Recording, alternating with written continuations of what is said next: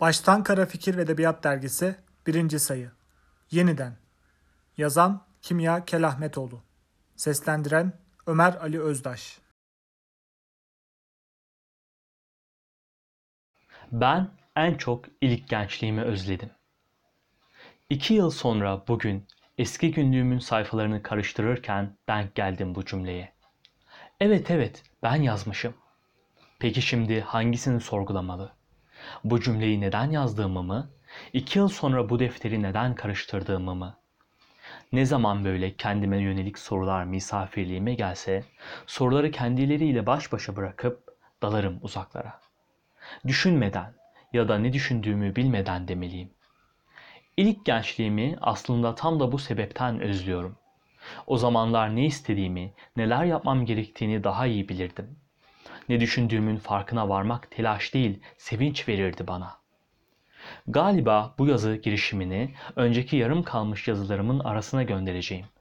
Hatta bir yazımda, yarım yazımda benim yazılarım geleceğini kestirememiş, ürkek satırlardan oluşur ve bu nedenle yarımdır zaten diyerek yüklenmiştim kendime. Siz isterseniz öz eleştiri falan da diyebilirsiniz bu duruma. Belki ben de bu istekle açtım önceki günlüğümü. Sonra yine dağılıp kayboldum bir bilinmez düşünce ormanında. Bu sınırları bilinmez iç ormanımı açmak istedim sayfalara. Ve beni karşılayan ilk dizelerin sahibi Özdemir Asaf oldu. Sen evreninde sana seni anlatacağım. Hadi şimdi öz eleştiri dediğimiz noktaya gelelim. Kaç kere kendimizi anlattık kendimize? Kaç kere yalnız kendi düşüncelerimizi yaşadık tedirginlik hissetmeden? Belki bu soruları sormakla başlar süreç. Belki de çoktan başlamıştır. Kim bilir? Sen bilirsin dostum. Ben bilirim.